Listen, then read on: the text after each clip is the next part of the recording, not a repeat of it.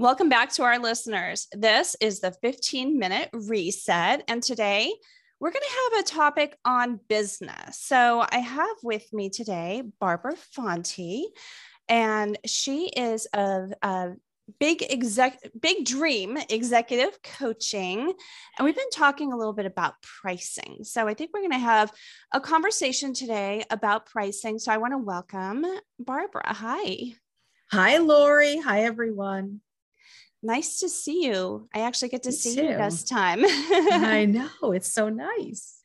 So, yeah, pricing. The reason why I want to have this conversation, you know, our economy is struggling. Yeah. Inflation is incredibly high, gas, groceries, everybody is paying for it. So the conversation kind of comes up is this the time to lower your prices, to Mhm. raise your prices, or Mm. to stick it out? I know I have a personal opinion on this, but it, you're the expert. So let's talk pricing. Yeah. Yeah. And I think I could guess what your opinion is, is on this, Lori, because yeah, we're seeing so many, everybody's raising their prices, right? We had this, okay, so we came out of 2008 and um, the recession that we had then, and the economy was sort of slow. We had very, very low interest rates, 1%, 2%. Now we've come out of this COVID shock and everything seems to be jacked up. So uh, we're used to our now our grocery prices have gone up, our gasoline prices have gone up. People are raising their prices so that, that they can pay their bills. So I don't think anybody is in shock anymore when somebody's raising their prices. So I think it's an expectation. But I think one of the things to consider is your customer and knowing your customer and knowing a little bit about what they can bear.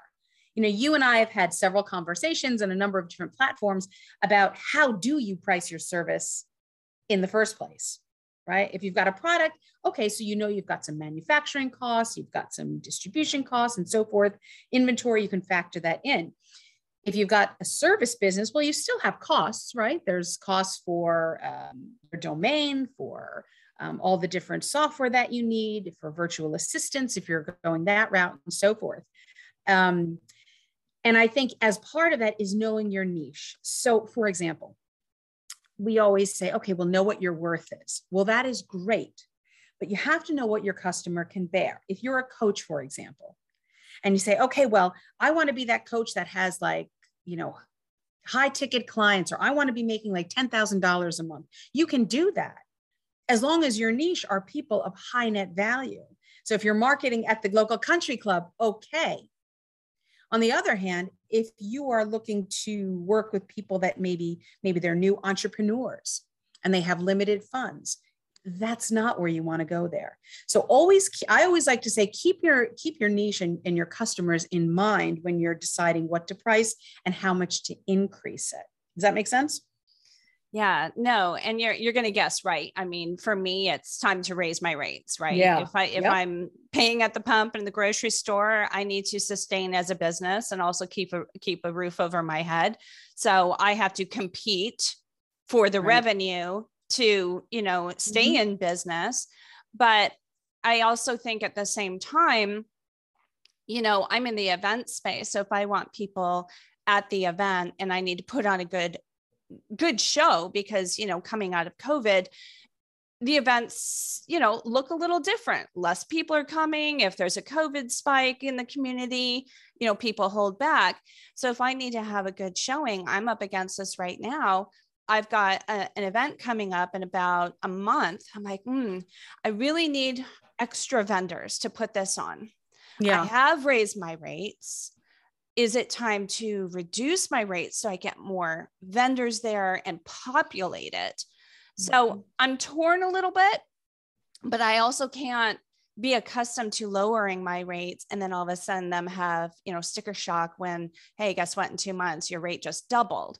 So Right. I'm kind of torn, and I'm sure a lot of businesses are torn. Is it time for all those fire sales, you know, to really Yeah, get the business yeah. roaring? And that's what I was thinking. We can get really creative with this. So, for example, um, okay, so we've show we saw these like low interest rates. I think back in like uh, in May, I think interest or uh, the inflation rate went up to like eight percent, eight point something percent. You say, well, okay, maybe I need to increase my rates by eight nine percent and so forth. At the same time, you can do sort of a lock in.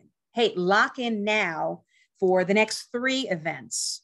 You know, lock in my services for the next, if you prepay now for the rest of this year, 2022, you're going to get the pre inflation rate.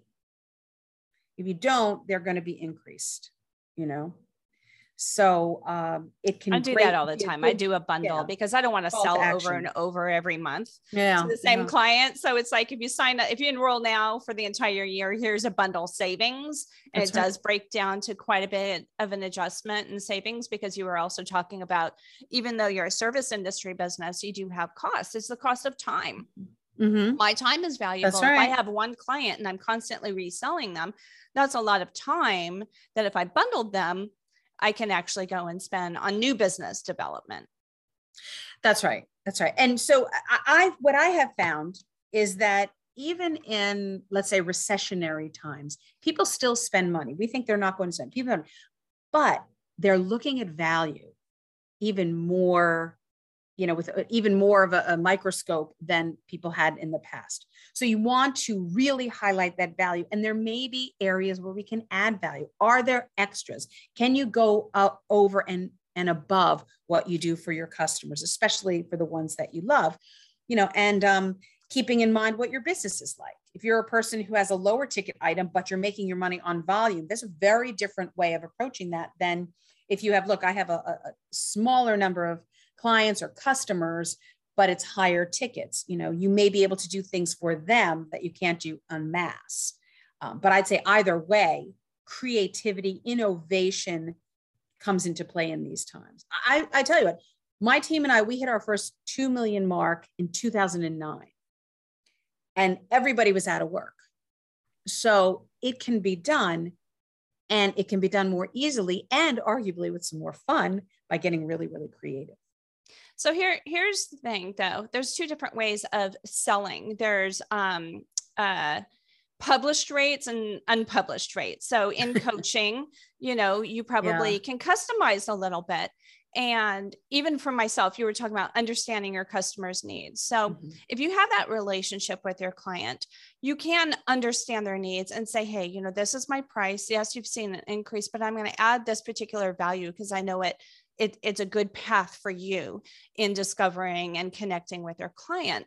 So, what about for people that have published rates? Is it time yeah. to publish an, a higher rate or leave it alone and just negotiate one on one? I mean, some people don't have that one on one business development relationship. Yeah. And um, I think we need to get out of this box and think outside of the nine dots, as they used to say back in the 80s, and think about distribution. Think about how you're marketing. Um, if you do a one on one business, maybe it's time to do group business. You know, uh, marketing differently. Um, I sold financial products to individuals for a while. And then I said, okay, no, I need to cast a wider net and get in front of more people in a shorter amount of time. So I had to change the way that I did business so that I could see more people, you know, maybe work a little bit more.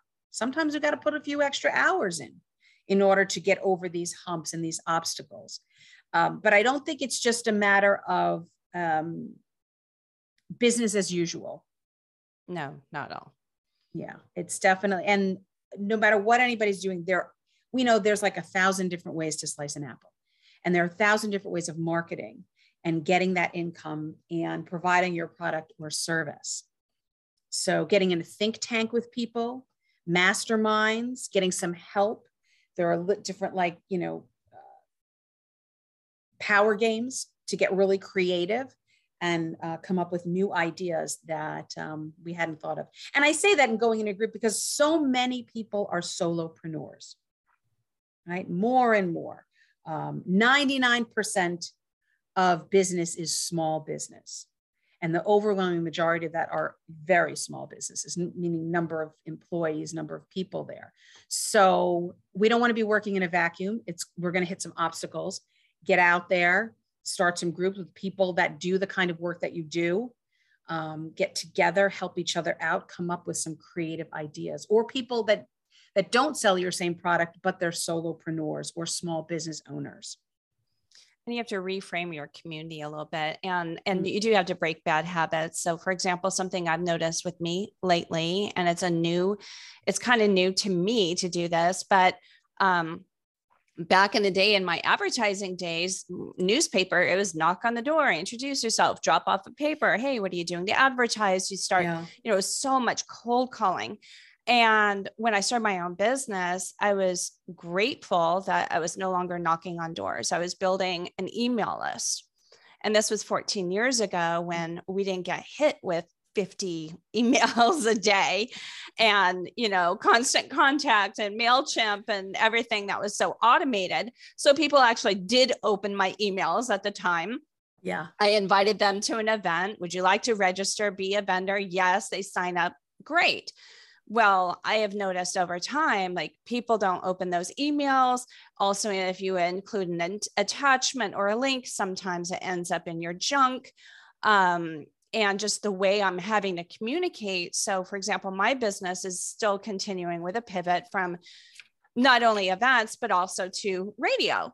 So, what I'm doing, instead of just sending all, all these emails, I'm inviting people to an onboarding event or a q&a or a discovery call um, a collaboration call because yeah. discovery call often implies like i'm going to sell you something but if you want to collaborate it could still end up being a sale but you also yeah. have that one-on-one relationship and communication and i'm going to tell you my close rate has been pretty exceptional. I mean, uh, kind of a nine out of 10 right now because Fabulous. I'm pre, yeah, I'm pre qualifying. If they're willing to give up their time to show up, I already know they've met the first qualifier. They're interesting, they have the desire. So and I'm just having to educate them a lot more because it is a little more out of the box in marketing than what they're doing now and what people have been kind of, you know, used to with social media. They are experiencing social media burnout. They do want something different, but they still want it um, you know, virtual. So they like the audio content. So what I've had to do is break my bad habit of mass emails to communicate with a lot of people all at once is now I'm taking three or four Zoom calls a day, but guess what? I'm closing. I'm closing and I'm educating and I'm actually even finding out that I'm a bit of a consultant. I'm adding another layer to my business because of this. That's great. So I heard you say you're doing more Zoom calls, but you're closing more. I'm closing more. And so I'm you're closing more quality. Beautiful. More more quality and higher ticket items. That's great. That's awesome. So we got to break some of those Congratulations. habits. Thank you. Yeah. Thank so you. think but outside the box and and yeah. I mean, and I'm one who hates to pick up the phone. Like I, if my phone rings, I cringe. Who's calling me? Who's disrupting my time? You know. but you know what? I'm doing it. I'm just being mindful of how I use the time. And I'm Good. scheduling yeah. the calls instead of, you know, being thrown off when it rings. Yeah, I love that. So be mindful of your time um, get creative. You may have to do things slightly differently. Um, consider your niche. And I would say one last thing that I would add is think about your customer experience. Make it a wow. This is a great time to really take a, a deep dive into what it is to be one of your customers. Are they coming away going, wow, that was terrific? This, this service is terrific. This product is amazing. If it's not, there's an opportunity now. And so when people are spending, they're going to value your item and your service above others. And also talk about what they're already doing and how you can wow them aside from, you know, you don't need to reinvent the wheel. You're not here to Agreed. improve Agreed. their social media or take over their social media. But what are your burdens with social media? Are you tired of scrolling and seeing the same thing? Are you just kind of, because I'll be honest with you, it's like it took me nine years to get a little burnout mm-hmm. of Facebook. It took me a year to get burnout on Instagram. So I was easily convinced that something new was right for me.